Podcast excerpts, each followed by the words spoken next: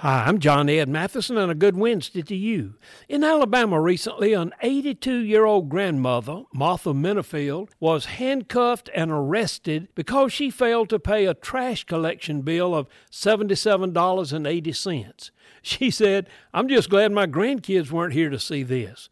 Police Chief Mike Reynolds said that sometimes officers can use discretionary judgment on certain matters but enforcement of arrest warrants is not one of them. Sometimes laws prevent people from taking a course of action that really makes more sense.